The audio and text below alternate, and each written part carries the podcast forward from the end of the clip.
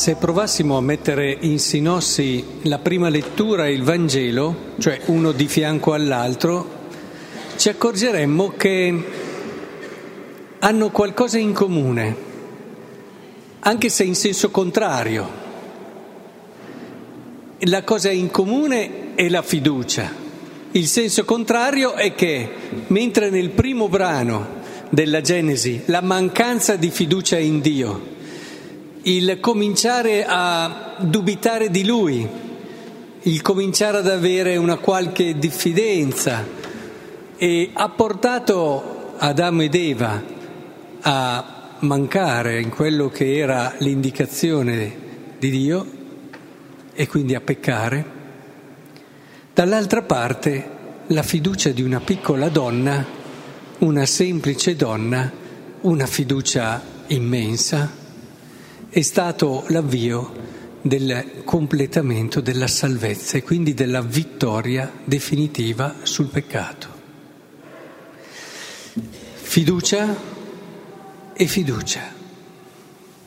Effettivamente credo che se vogliamo comprendere il peccato nella sua profondità, dove nasce il peccato, al di sotto di quello che è l'egoismo, al di sotto di quelle che sono tutte le forme con le quali descriviamo il peccato. Sapete che il primo peccato viene visto come questa pretesa autosufficienza dell'uomo dinanzi a Dio.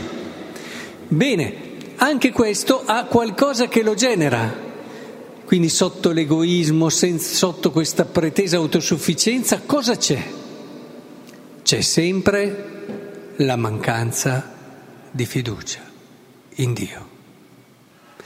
Del resto provate a pensare ai vostri peccati, eh? io lo faccio sempre anche coi miei.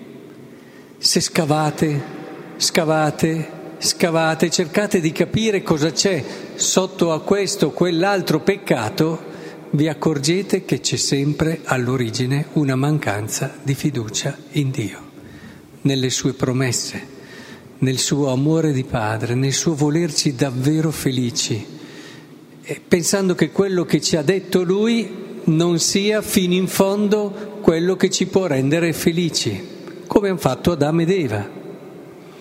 Lui gli aveva detto, non mangiate dell'albero.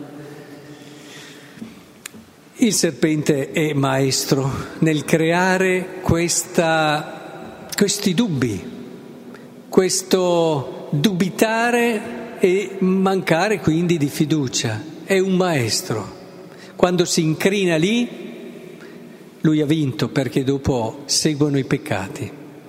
E questo poi ha delle conseguenze anche verso gli altri. Avete notato come nel brano della Genesi cominciano a rimpallarsi la colpa l'uno con l'altro ed è chiaro che questa mancanza di fiducia in Dio porta ad una mancanza di fiducia nell'altro nel prossimo. E, e da qui nascono i problemi, piccoli in una famiglia, grandi nel mondo, e allora non abbiamo più la pace. E provate a guardare cosa c'è dietro ad ogni guerra se non c'è quell'incrinarsi della fiducia nell'altro, quell'insorgere di una sorta di diffidenza, questo non credere più in quello che è il valore dell'altro, ma soprattutto non averne più fiducia. E, e, questo è inevitabile. Ci sono stati filosofi che hanno teorizzato no? che l'altro è un lupo e devi stare attento perché appena può ti fregherà. Prima o poi arriverà quell'altro che ti frega, quindi vivi con attenzione, sii prudente, sii diffidente. Beh, questa è la logica di Satana, che ci mette sempre in guardia verso l'altro. D'altra parte guardiamo l'altro brano però, perché se è vero che cosa sta sotto al peccato, bene, lì troviamo la mancanza di fiducia, se vogliamo vedere cosa sta sotto alla storia della salvezza e alla salvezza vera e propria in Gesù Cristo, anche lì abbiamo una abbondanza di fiducia, quindi la stessa fiducia ma in senso positivo. Pensate, Gesù ci ha salvato con quello. La storia umana di Gesù dell'uomo Gesù è stato un crescendo di fiducia nel Padre. Anche quando tutto gli diceva guarda che il Padre si è dimenticato di te. Bellissimi certi brani, pensate a questo dialogo affettuoso tra Gesù e il Padre nel momento in cui c'è la risurrezione di Lazzaro, lo sapevo, Padre, che tu mi avresti ascoltato, ma potremmo prenderne tanti altri, fino all'orto degli ulivi, la supplica, la supplica verso il Padre, e nonostante lui gli abbia detto passi da me e si sia affidato a lui e vedere che il padre va avanti lo stesso, continua ad avere fiducia fino al momento sotto la croce, quando gli evangelisti ci regalano anche questo momento dove Gesù arriva al culmine. Io direi che questa è la tentazione con la T maiuscola di Gesù.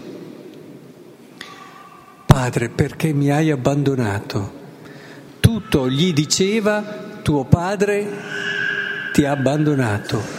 Tutto intorno a lui e sapete che la tentazione ci viene anche attraverso le persone e allora le guardie che erano sotto la croce che gli dicevano beh eh, sei Dio tuo padre, scendi giù dalla croce se tu sei Dio.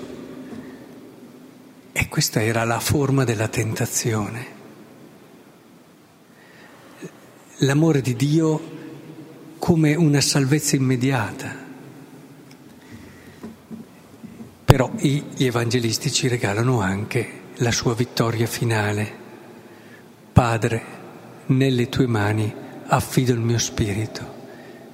Io lo so, tutto mi dice di no, ma io continuo ad avere fiducia in te, una fiducia immensa.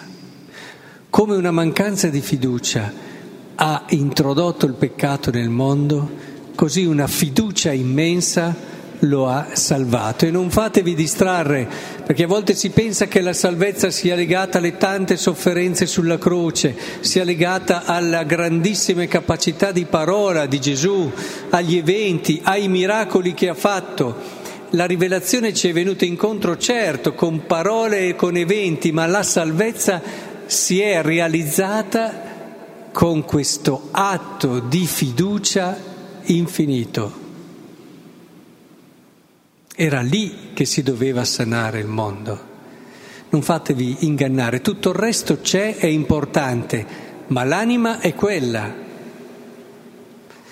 E a volte si pensa che sia la sofferenza di Gesù che ci ha salvato. Quella è importante come misura di peccato, ma non è lì il cuore.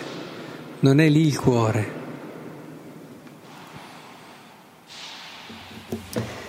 Credo che davvero allora possiamo pensare, e a me piace pensarlo così, in questa festa dell'Immacolata, che in un qualche modo già qualcosa di questo percorso che Gesù ha fatto gli è stato come messo dentro dal momento del concepimento. Perché Maria, in quel Vangelo che abbiamo ascoltato oggi, ha compiuto un atto di fiducia anche lei spropositato. Eh, provate a pensare, a una giovane donna viene detto che diventerà madre del suo creatore. Eh, niente di più ovvio, no? Provate a mettervi nei suoi panni. Tu che sei una giovane ragazza sarai madre di chi ha creato l'universo. Vi rendete conto di che atto di fiducia ha fatto questa donna in Dio? Ed è già lì, proprio perché Gesù è stato come uomo concepito lì. E mi piace vedere che Gesù è stato concepito in questo gesto e atto di fiducia immensa, proprio perché la sua missione era di riportare attraverso questa fiducia la salvezza al mondo intero.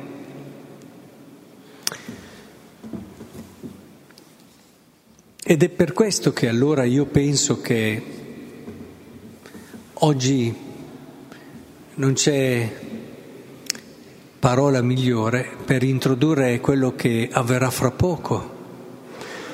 Persone che, giovani, ragazze, ragazzi, che diranno davanti a tutti noi che hanno talmente fiducia in Dio, che hanno talmente fiducia in Lui, nel suo amore, che vogliono affidare a Lui tutta la loro vita. E siccome un atto di fiducia, lo abbiamo visto con Maria, è un atto di fiducia generativo, è chiaro che grazie anche a questi giovani, oggi nella Chiesa si genererà nuova forma e nuova forza di grazia. Capite l'evento grande che stiamo per vivere?